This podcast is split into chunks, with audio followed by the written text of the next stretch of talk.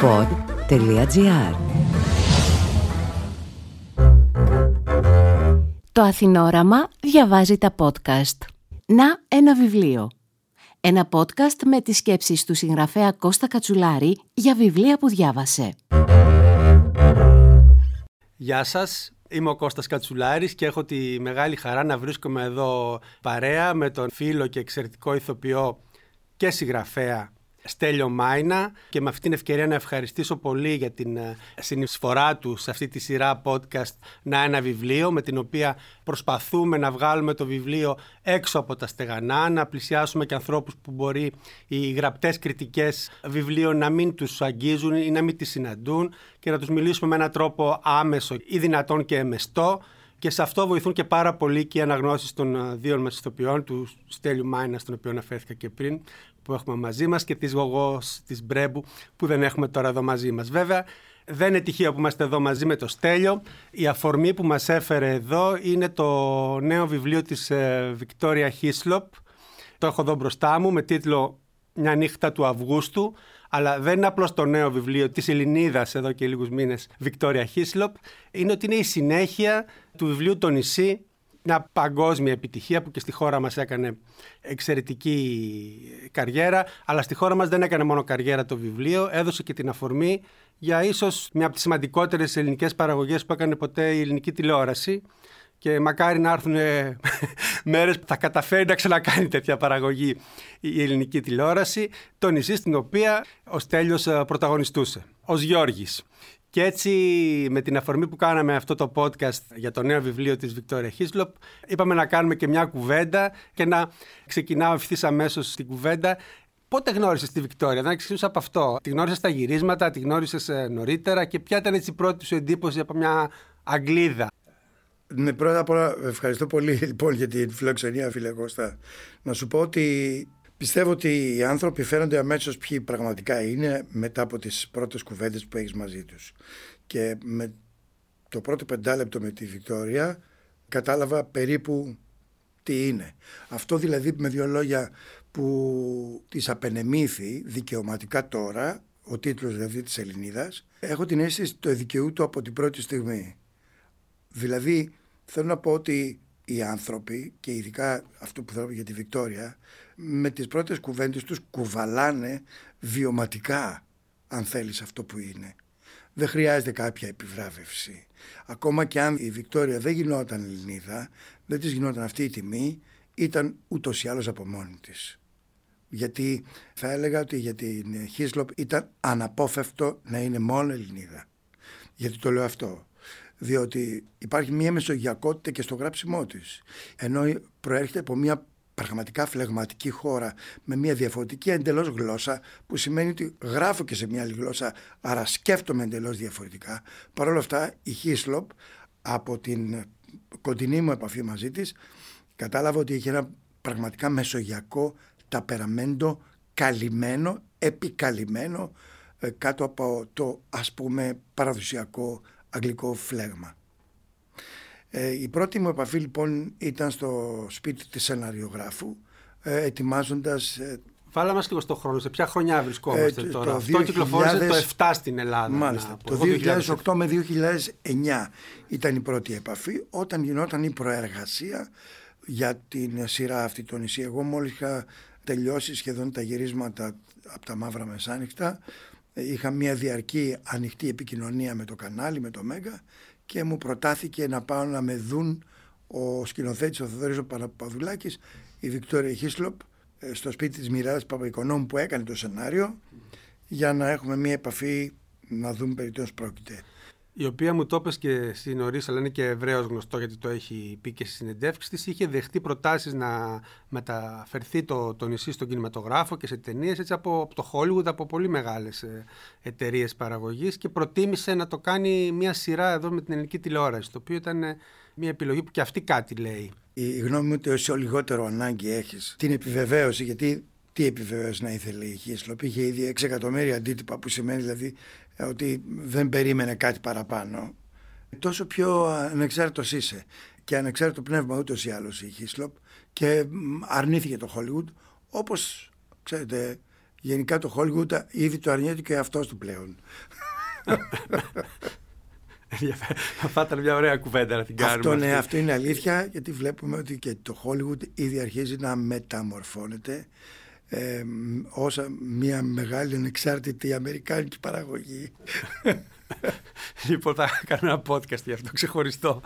Έχει πολύ, πολύ ενδιαφέρον. Πάντως, αυτό σημαίνει ότι έκανε ας πούμε, και την επιλογή της καρδιάς της από τη μία.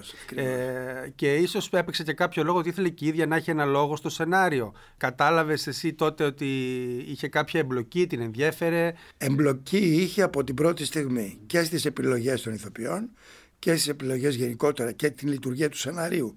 Η Μιρέλη Παπαϊκονόμου έκανε μια πρωτοτυπία, ήταν ο πρώτος ενεργογράφος που ήταν καθ' όλη τη διάρκεια των γυρισμάτων παρούσα στα γυρίσματα ως ενεργογράφος. Όχι διακοσμητικά, αλλά επεμβαίνοντας σε καθημερινή βάση πάνω στις σκηνές, αλλάζοντας. Μπορεί να άλλαζε και ένα διάλογο δηλαδή. Αν φυσικά εννοείται. Όχι μπορεί, άλλαζε σε καθημερινή βάση. Αυτό όμως γινόταν και σε συνεργασία με τη Βικτόρια. Που σημαίνει ότι και η Βικτόρια το περισσότερο καιρό ή αρκετό διάστημα από τα γυρίσματα ήταν παρούσα. Εξάλλου η κυρία Χέσλοπ έχει ένα ιδιόκτητο σπίτι στον Άγιο Νικόλαο, αγάπησε τόσο πολύ την Κρήτη, την αγαπάει, που είναι ας πούμε σε εισαγωγικά κριτικιά.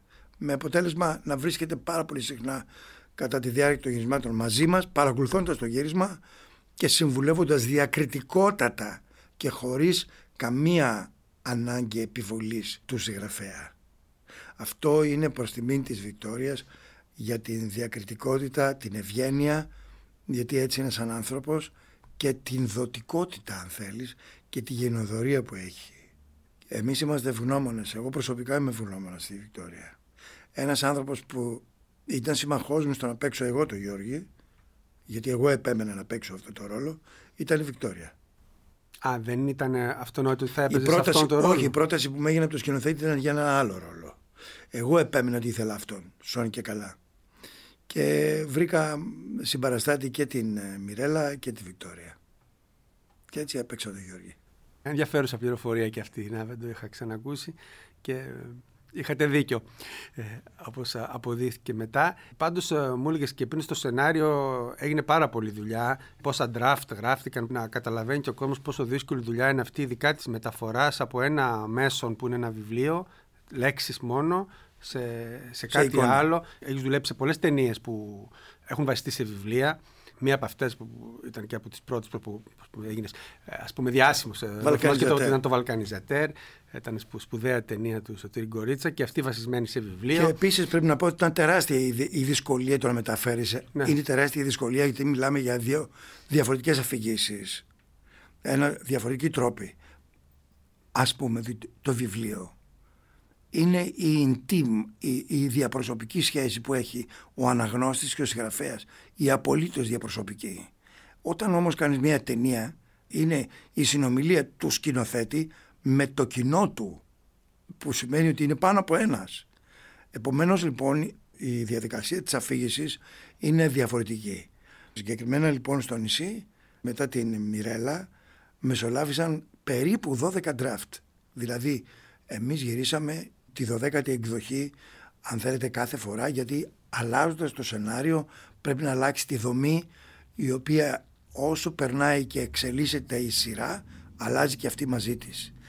Για να το πούμε διαφορετικά, ε, ένα σενάριο στη διαφορά του με το βιβλίο είναι όταν βρίσκεται να εξελίξει μιλάω πάντα είναι ότι είναι ζωντανό κατά τη διάρκεια των γυρισμάτων και το νησί ήταν το σενάριο του νησιού ήταν ζωντανό σενάριο Γι' αυτό και είχαμε μαζί και τη σεναριογράφο μας.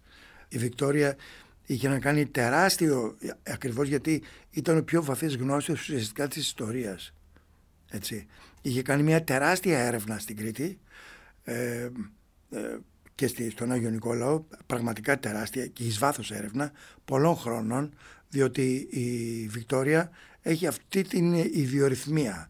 Πριν κάτσει να γράψει, μελετάει τα στοιχεία της και κάνει μια απολύτως βρετανική οργάνωση καταγραφής των γεγονότων σε, σε μακρύ παρελθόν με αποτέλεσμα να έχει γνώση απόλυτη του αντικειμένου και έτσι Εμείς προσφεύγουμε πολύ συχνά και η σενεργογράφος μας, η Μιρέλα, στην ε, Βικτόρια για να μας δώσει τις ακριβείς πληροφορίες. Ναι, είναι αυτά που συχνά εδώ στην Ελλάδα λέμε πραγματολογικά στοιχεία, υποτιμώντας το λίγο. Στην πραγματικότητα είναι μια ολόκληρη έρευνα που χρειάζεται να κάνει κανείς και που είναι παράδοση στους Αγγλοσάξονες, στους Βρετανούς και στους Αμερικανούς συγγραφείς να το κάνουν πριν γράψουν τα βιβλία. Εμείς εδώ πέρα το υποτιμούμε λίγο.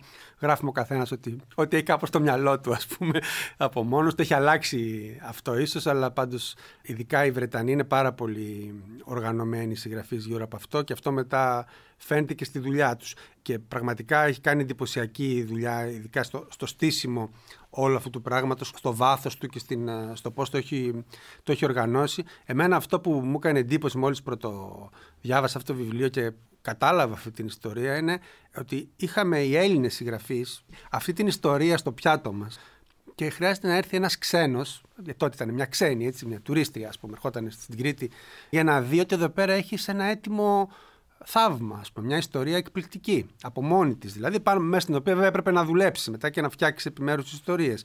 Δεν σου έκανε ποτέ σε ένα εντύπωση αυτό. Ε, είχε βέβαια γίνει μια ταινία παλιά, στη δεκαετία του 50 κάπου, αλλά όχι όπως γνωρίζω κάποιο μυθιστόρημα ή κάτι άλλο. Τελικά χρειάζεται το μάτι ενός ξένου που θα δει τα πράγματα ίσως με έναν τρόπο. Ε, ομολογώ ότι και, και εμένα με άφησε έκπληκτο μια ιστορία που δεν ήξερα. Αγαπώ την Κρήτη, πηγαίνω στην Κρήτη πολλά χρόνια, η γυναίκα μου είναι από την Κρήτη. Παρ' όλα αυτά αυτή την ιστορία για τη Σπιναλόγκα την αγνούσα παντελώς. Και νομίζω και ένα πολύ μεγάλο κομμάτι του ελληνικού λαού την αγνοούσε. Πολλές φορές ε, χρειάζεται κάποιοι ξένοι, κάποιοι άνθρωποι που δεν είναι δηλαδή από εδώ, βλέπουν με πιο ψυχρό μάτι, μάλλον και πιο με μεγαλύτερη ευκρίνεια την ιστορία μας. Ας μην ξεχνάμε ότι επ' ευκαιρία τα τελευταία βιβλία για το 1821 αν θέλεις τις ε, πιο γλαφυρές παραστάσεις για το 21 τις έχουν μεταφέρει Άγγλοι ιστορικής γραφής. Αλήθεια είναι αυτό, αλήθεια. Είναι... Υπάρχει μια παράδοση μπορεί να πει κανείς. Είναι όμως κάτι αυτό πραγματικά. Είναι μια φοβερή ιστορία που διήρκησε 53, τώρα αν θέλουμε κάθε πόσα χρόνια από την πρώτη μέρα που νομίζω 53-54 χρόνια και από το 1903 τότε έγινε, δημιουργήθηκε. Το 4 νομίζω πήγαν τους πρώτους ανθρώπους έτσι 200-200 κάτι άντρες και γυναίκες και έκλεισε σπιναλόγα το 56 αν θυμάμαι. 55-56 55, κάπου, εκεί τώρα και εγώ το, δεν το έχω πρόχειρο. Είναι δεκαετίες ολόκληρες. Μεσολάβησε δεύτερος παγκόσμιος πόλεμος και πραγματικά την είχαμε αυτή την ιστορία βάλει στην άκρη έτσι με την ίδια έννοια που μπορεί να απομονώναμε και τους, και τους λεπρούς. Ακριβώς γι' αυτό. Μάλλον γι' αυτό έμεινε ναι. στο παρασκήνιο η ιστορία αυτή της Πιναλόγκας γιατί είχαμε εμείς στο παρασκήνιο τους λεπρούς. Μην ξεχνάμε ότι την Αγία Βαρβάρα, δηλαδή το, το νοσοκομείο των Λιμωδών, ε, ήταν και γενικότερα ήταν ένα νοσοκομείο μέχρι πριν από μερικά χρόνια που δεν ξέραμε τι ακριβώς, λέγαμε Λιμωδών γενικώς. Δεν ξέραμε όμως ότι εκεί πέρα μέχρι πριν από μερικά χρόνια ήταν οι αναπομείνοντε λεπροί. Η λέπρα είναι μία, μία ασθένεια, ήταν μάλλον μία ασθένεια εξοβελιστέα στην ιστορία γενικότερα. Ας μην ξεχνάμε ότι δεν είναι μόνο ελληνικό το φαινόμενο, ότι ε, τους λεπρούς τους βγάζανε εκτός πόλης. Ήτανε αποδοπομπιέοι ουσιαστικά, έτσι. Έχει περάσει και στη γλώσσα άλλωστε αυτό στα ελληνικά. Έχει να κάνει και με τη φύση της αρρώστιας, ότι οι άνθρωποι δεν πέθαιναν εύκολα. Ζούσαν πολλά χρόνια. Η αρρώστια αυτή είναι αργή και παραμορφωτική και έχει διάφορες. Και εγώ τώρα ασχολήθηκα λίγο με και με αφορμή και το δεύτερο βιβλίο ξανά έτσι και θυμήθηκα κάποια πράγματα. Γι' αυτό προσφέρεται, γιατί είναι εκεί οι άνθρωποι. Δεν είναι ότι ας πούμε, η πανούκλα ήταν μια αρρώστια, την πάθανε, πέθανε, ας πούμε. Τελείως. Δεν προλάβαινες να δημιουργήσεις αυτή τη σχέση με τον άλλον, τον ξένο. Και επίσης πάρα πολλοί άνθρωποι είχαν φυσικά αντισώματα και αυτό δεν το ξέρανε τότε.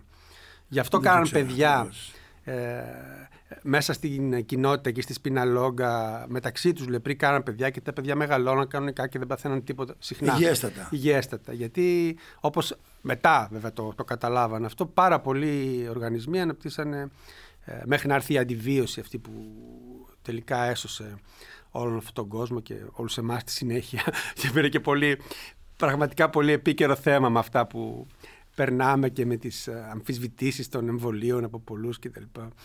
Ε, αν κοιτάξεις κανείς προς τα πίσω από τι υπέφερε η ανθρωπότητα και από πόσα πράγματα μέσα στον 20ο αιώνα η επιστήμη έδωσε λύσεις και συνεχίζει να δίνει και τώρα. Νομίζω ότι ο Παστέρα έδωσε μια πολύ μεγάλη μάχη για να επιβάλλει την πενικυλίνη. Δεν ήταν τόσο απλό για την εποχή. Mm. Γενικότερα, ό,τι καινούριο στην επιστήμη ε, αντιμετωπίζεται με προκατάληψη και με επιφυλακτικότητα. Είναι λογικό. Είναι λογικό. Είναι και θέμα πάντως προτεραιοτήτων καμιά φορά στο πώς εκπαιδευόμαστε και μαθαίνουμε για τα πράγματα. Με τη γνώση πλέον του ενήλικα και εγώ, νομίζω ότι για την αντιβίωση θα πρέπει να μιλάμε στα παιδιά από το δημοτικό. Ότι ξέρετε, παιδιά, υπήρχε ένας κόσμος ο δεν υπήρχε αντιβίωση. Μπορούσες να κόψεις το δαχτυλάκι σου εδώ, ας πούμε, και αυτό να μολυνθεί και να πεθάνεις από αυτό το πράγμα. Έτσι είναι συγκλονιστικό. Πέθαναν οι παππούδες μου, οι γιαγιάδε μας. ναι, δεν το ε, ξεχνάμε αυτό. Και τα ζητάμε για τη γρήπη και τα λοιπά. Ακριβώς, από τη γρήπη και από τον τύφο. Και... και ότι αυτά τα πράγματα κάποιοι καλοί άνθρωποι κάθισαν εκεί στα εργαστήρια και επιμονή και τα λοιπά και τα λύσαμε. Και αυτά είναι. Ε, νομίζω ότι πολλές αμφισβητήσεις και παράνοιες που έχουμε στην εποχή μας και που παίρνουν διαστάσεις και αφορά λες, μα είναι δυνατόν. Σαν αυτούς που λένε ότι γίνει επίπεδη, λες, είναι δυνατόν ίσως ε, έχουν να κάνουν και με αυτό, ότι κάποιες προτεραιότητες στο πώς συζητάμε τα πράγματα. Μεγάλη κουβέντα τώρα και να μην ε, σε πάω αλλού. Ε, ας μείνουμε λίγο στο νησί. Πόσο καιρό δίρξαν τα γυρίσματα, έτσι, με πόσο καιρό μείνατε εκεί; Εγώ προσωπικά που ήμουνα ο, ο Γιώργης, ο, ο, ο Περαματάρης ναι. των ψυχών, ε, έμεινα 1,5 με 2 χρόνια περίπου. 1,5 με 2 χρόνια. Ναι, σταθερά εκεί. Δηλαδή ήμουνα ο μόνος αν Ούτε τον άρχοντα των δαχτυλιδιών να κάνετε έτσι. δηλαδή, μόνο αυτοί πήγανε στην, ε, ναι, να πω ότι... στη Νέα Ζηλανδία που και μείνανε εκεί δύο-τρία χρόνια. Τεράστιο διάστημα για γύρισμα και σειράς και ταινίας. Θα περιμένουμε την επόμενη σειρά που θα σπάσει το φράγμα κόστους του νησιού. Δεν έχει γίνει ακόμα. Ε, προφανώς δεν έχει γίνει. Αν σκεφτεί κανείς τι ακολούθησε μετά και να δούμε και ε, αν θα γίνει μόνο, φαντάζομαι μόνο με την εμπλοκή ξένων κεφαλαίων μπορεί να γίνει πλέον αυτό στην Ελλάδα. Αν κάνει κανένα Netflix, ξέρω εγώ, ταινίες. Μακάρι. Τα ελληνικά κανάλια όπως τα βλέπεις, φαντάζομαι και εσύ αυτή τη στιγμή, αλλάζει. κάνουν παραγωγές. Το τοπίο αλλάζει. Αλλάζει, αλλάζει άρδιν. Ε, γιατί αυτό που λέμε εντοπιότητα πλέον, τι πάει να πει εντοπιότητα, αφού μπαίνεις μέσα στο διαδίκτυο και βλέπεις τα πάντα σε όλο τον κόσμο σε χρόνο τετέ. Και ας μην ξεχνάμε ότι η νεολαία που είναι ας πούμε το ζωντανό κομμάτι, το ενεργό κομμάτι μιας κοινωνίας γιατί είναι παραγωγικό και από εκεί ουσιαστικά εξαρτάται η διακίνηση ουσιαστικά του χρήματος. Η νεολαία λοιπόν κινείται μέσω διαδικτύου πλέον. Αν μιλήσεις δηλαδή σε ένα 20χρονο για το τι εκπομπές βλέπεις στην τηλεόραση θα γελάσεις πολύ. Γιατί του πει πιο τι, τι είναι Βλέπουν τηλεόραση. Όχι, τι είναι τηλεόραση. Συνήθως έτσι του παντάνε πιτσιρικάδες. Ναι.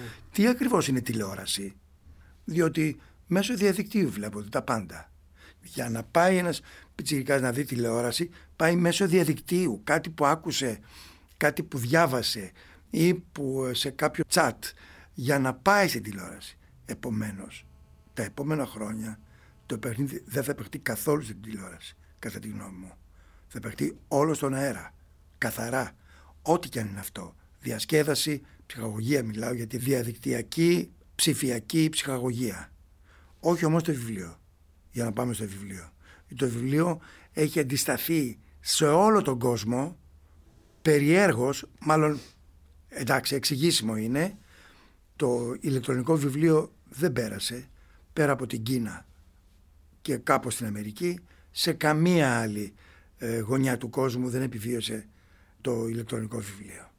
Ναι, διαψεύστηκαν όλοι όσοι λέγανε ότι μέσα σε λίγα χρόνια θα εξαφανιστεί το βιβλίο και εκεί που έχει κάποια ποσοστά ε, κάπως μεγάλα, όχι πολύ μεγάλα όμως και, και, και που δεν είναι μεγαλύτερα από του έντυπου βιβλίου ε, αφορά περισσότερο βιβλία όχι λογοτεχνικά. Ε, όχι τα βιβλία που θες να τα κρατάς και να τα έχεις δικά σου με τα οποία συνδέσεις συναισθηματικά δηλαδή. Προφανώς ένα λεξικό ή ένα βιβλίο μελέτης, ένα βιβλίο γνώσεων και να το έχεις στον υπολογιστή σου, δεν σε πειράζει τίποτα, έχεις και εύκολα πρόσβαση. Αλλά αυτό ή αυτό το βιβλίο με το οποίο ε, δένεσαι, ε, αποκτάς μια επαφή.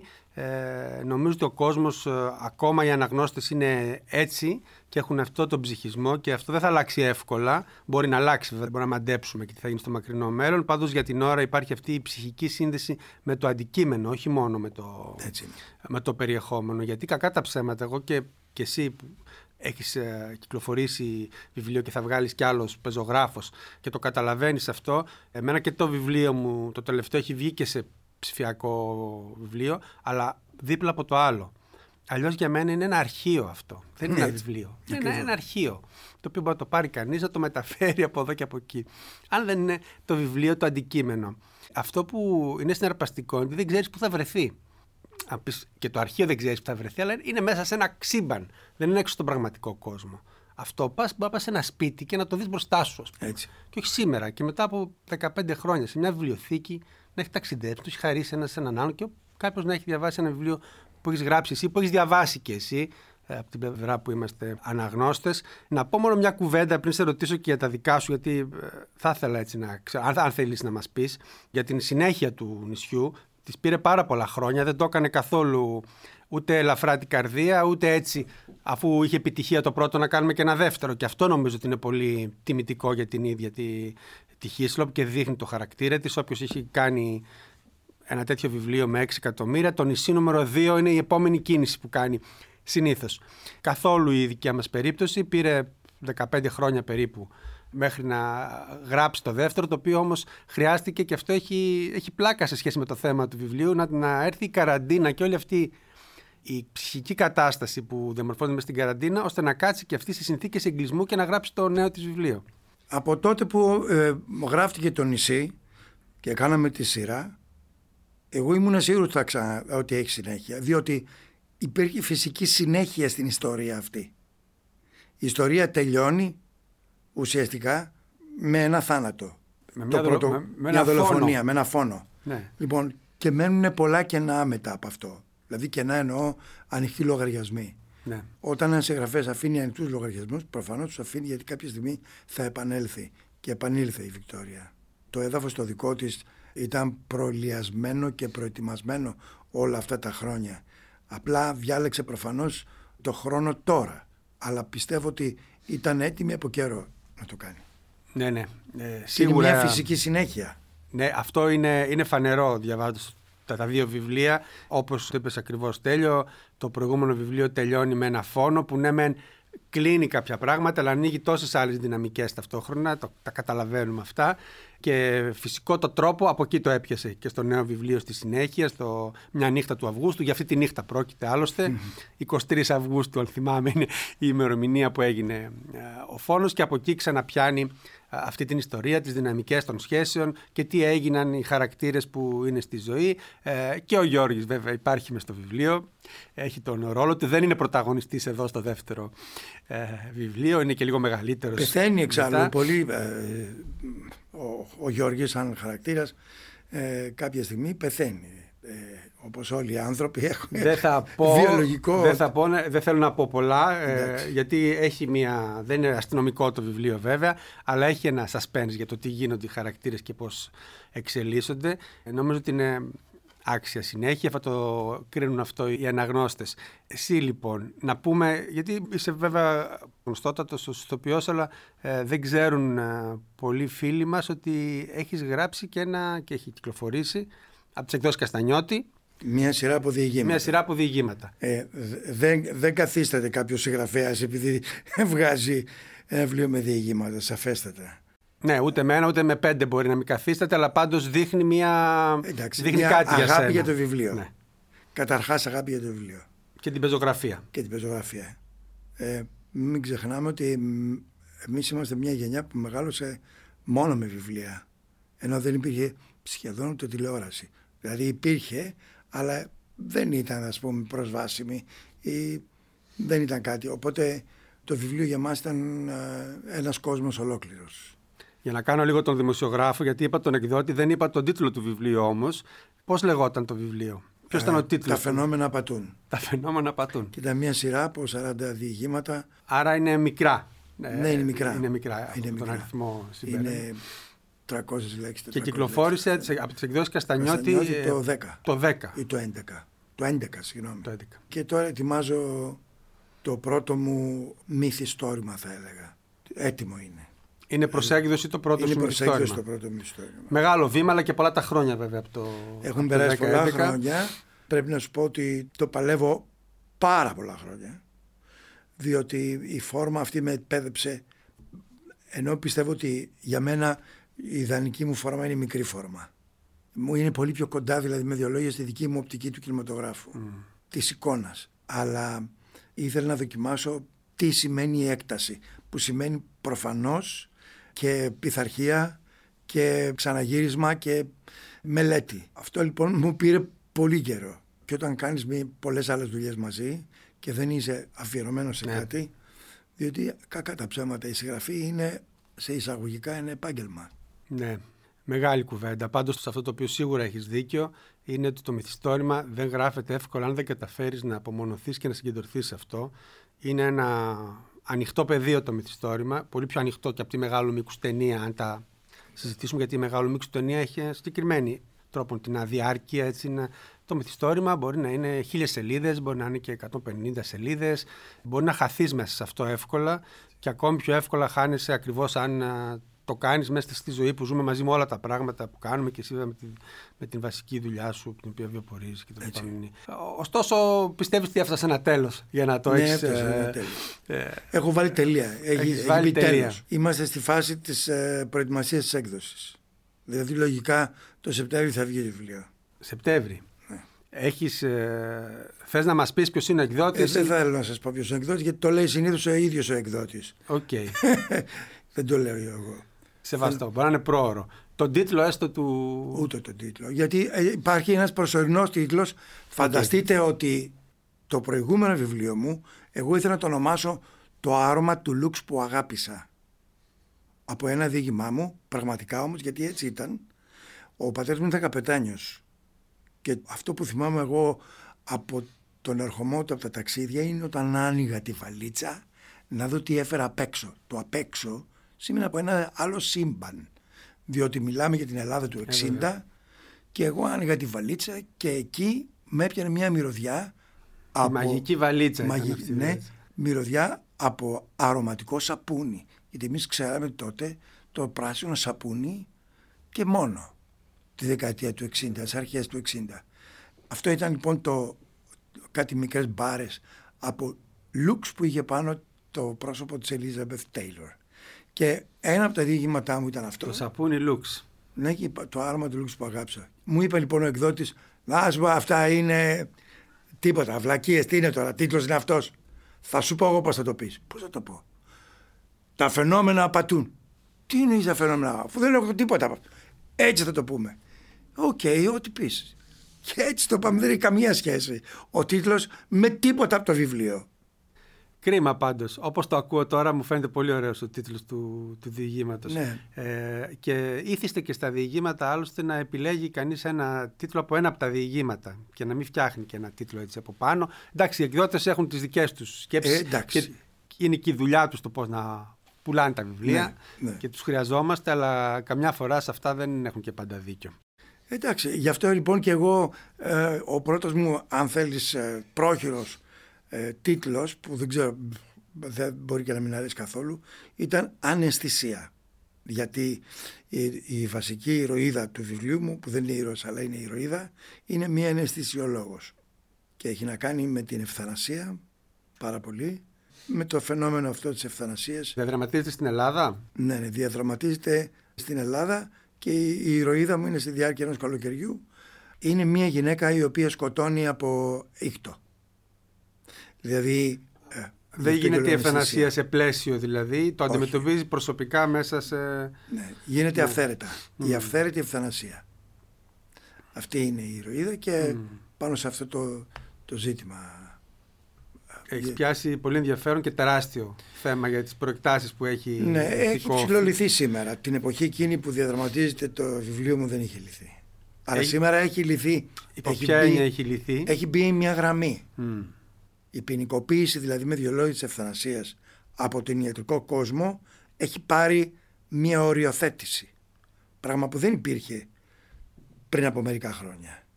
Για την Ελλάδα, γιατί για την υπόλοιπη Ευρώπη η ευθανασία είναι σε μια καθημερινότητα.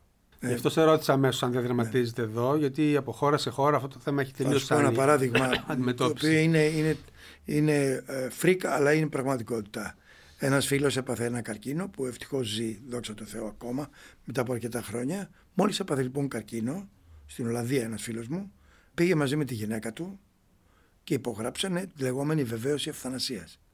Που σημαίνει ότι υπογράφεις μια υπεύθυνη δήλωση ότι όταν δεν είσαι σε, μια, σε θέση τάδε ΑΒ η οποία περιγράφεται πλέον επιστημονικώς απολύτως τότε δίνω τη συγκατάθεσή μου να προχωρήσετε στην ευθανασία μου. Και ο άλλος να, πάρει, να μπορεί να πάρει αυτή την απόφαση χωρίς να έχει νομικές κυρώσεις. Ακριβώς. Και αυτό γίνεται ε, σε οποιαδήποτε στιγμή κάποιος θέλει να το κάνει στην Ευρώπη. Ενώ στην οποιαδήποτε στιγμή της ζωής του. Ναι. Ώστε να είναι κατοχυρωμένοι και οι άνθρωποι που θα προχωρήσουν σε κάτι ανάλογο.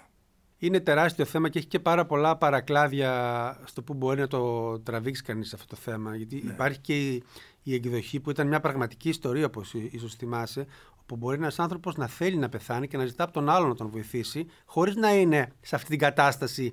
Το έχουμε δει να γίνεται εδώ αυτό. Ναι. Δεν να είναι υγιής. Μπορεί να είναι και περίπου υγιής ή λίγο υγιής ή ε, και καθόλου υγιής, αλλά πάντως ε, αν έχει το δικαίωμα. Αν έχεις το δικαίωμα να βοηθήσεις έναν άνθρωπο να πεθάνει, επειδή, επειδή ο άλλος το θέλει και έχει και σώα στα φρένα του. Είναι, είναι, είναι πάρα είναι πολλά. Είναι ηθικό ζήτημα πολύ, πολύ, πολύ σοβαρό δύσκολο. που δεν λύνεται έτσι φυσικά. Πολύ δύσκολο. Αλλά τουλάχιστον στις μέρες μας έχουμε ξεφύγει από μια θεολογική αντιμετώπιση του ζητήματος που λέει ότι δεν έχουμε κανένα δικαίωμα πάνω στην ανθρώπινη ζωή μόλις αποφασίσει ο καλός Θεούλης. Έτσι, με αποτέλεσμα αυτό πολλές φορές ε, σε περιπτώσεις σαν και αυτές που καταλαβαίνουν τι μάλλον περιγράφεις να άνθρωποι να ζουν φρικαλές τελευταίες στιγμές που δεν μπορούμε να τις διανοηθούμε. Φρικαλές. Κιόλας, έτσι. Ναι. Πολύ ενδιαφέρον θέμα, πολύ δύσκολο. Το περιμένουμε λοιπόν με το καλό. Θα, θα μάθουμε εν καιρό, αφού το πλησιάζει ο καιρός, μετά το καλοκαίρι αμέσως και τον εκδότη και τον τίτλο. Εμένα μου αρέσουν οι, οι, οι μονότιτλοι. Οι, και εμένα μου αρέσουν. Απλώς δεν είναι πολύ εμπορικός. Το τι είναι εμπορικό τελικά το νησί. Σιγά. Θα μου πεις έτσι. Πόσο πιο απλό. Σωστά. Έχουν γίνει και άλλα δέκα βιβλία που λέγονται το νησί και καμιά την ήξερα και όμως λειτουργήσε, λειτουργήσε τέλεια. Όλο αυτό με τους τίτλους είναι και αυτό μια, μια ναι. ιστορία. ό,τι θέλει ο συγγραφέας, ό,τι αισθάνεται καλά ο συγγραφέας, εγώ αυτό λέω τώρα και, και πέρα.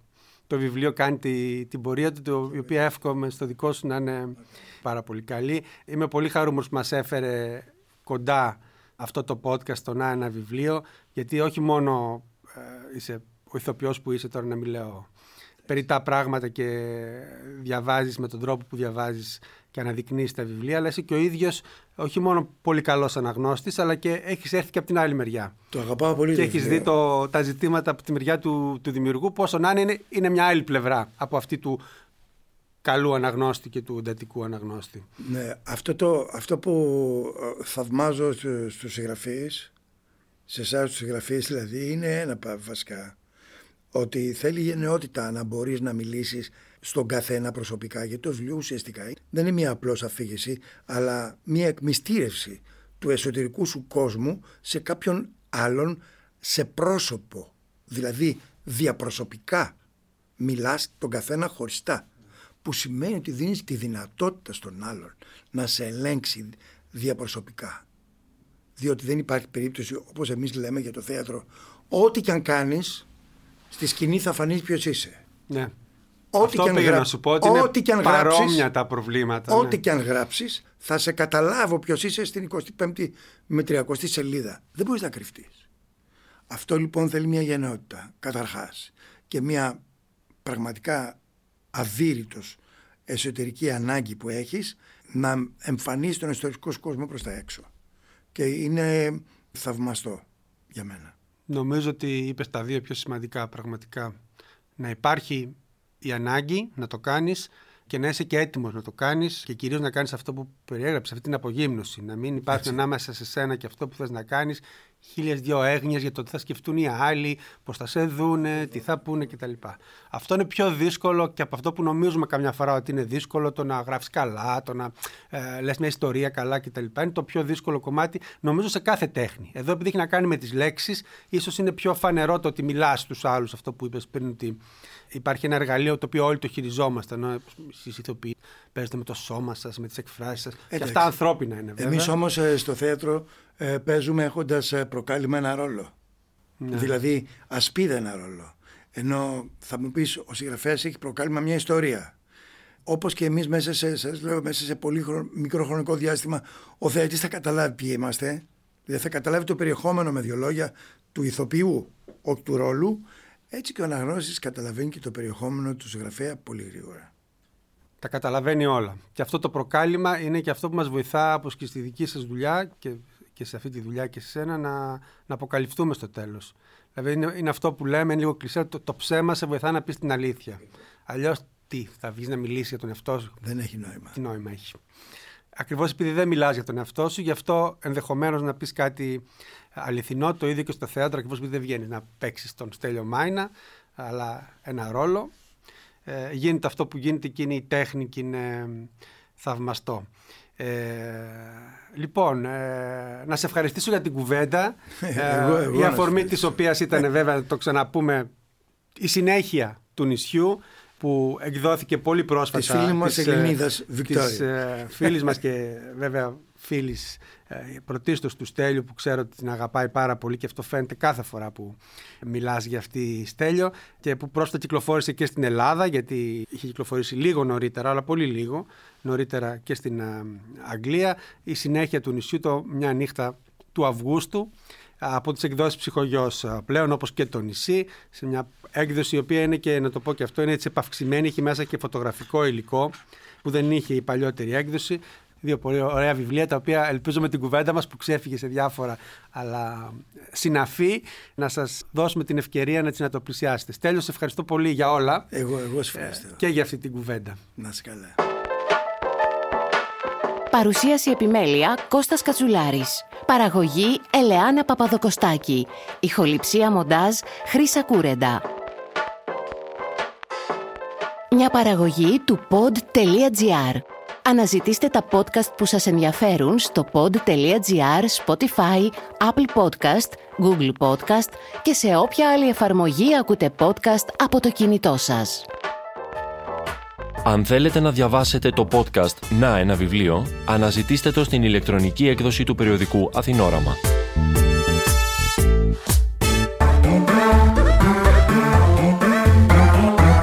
Pod.gr. Το καλό να ακούγεται.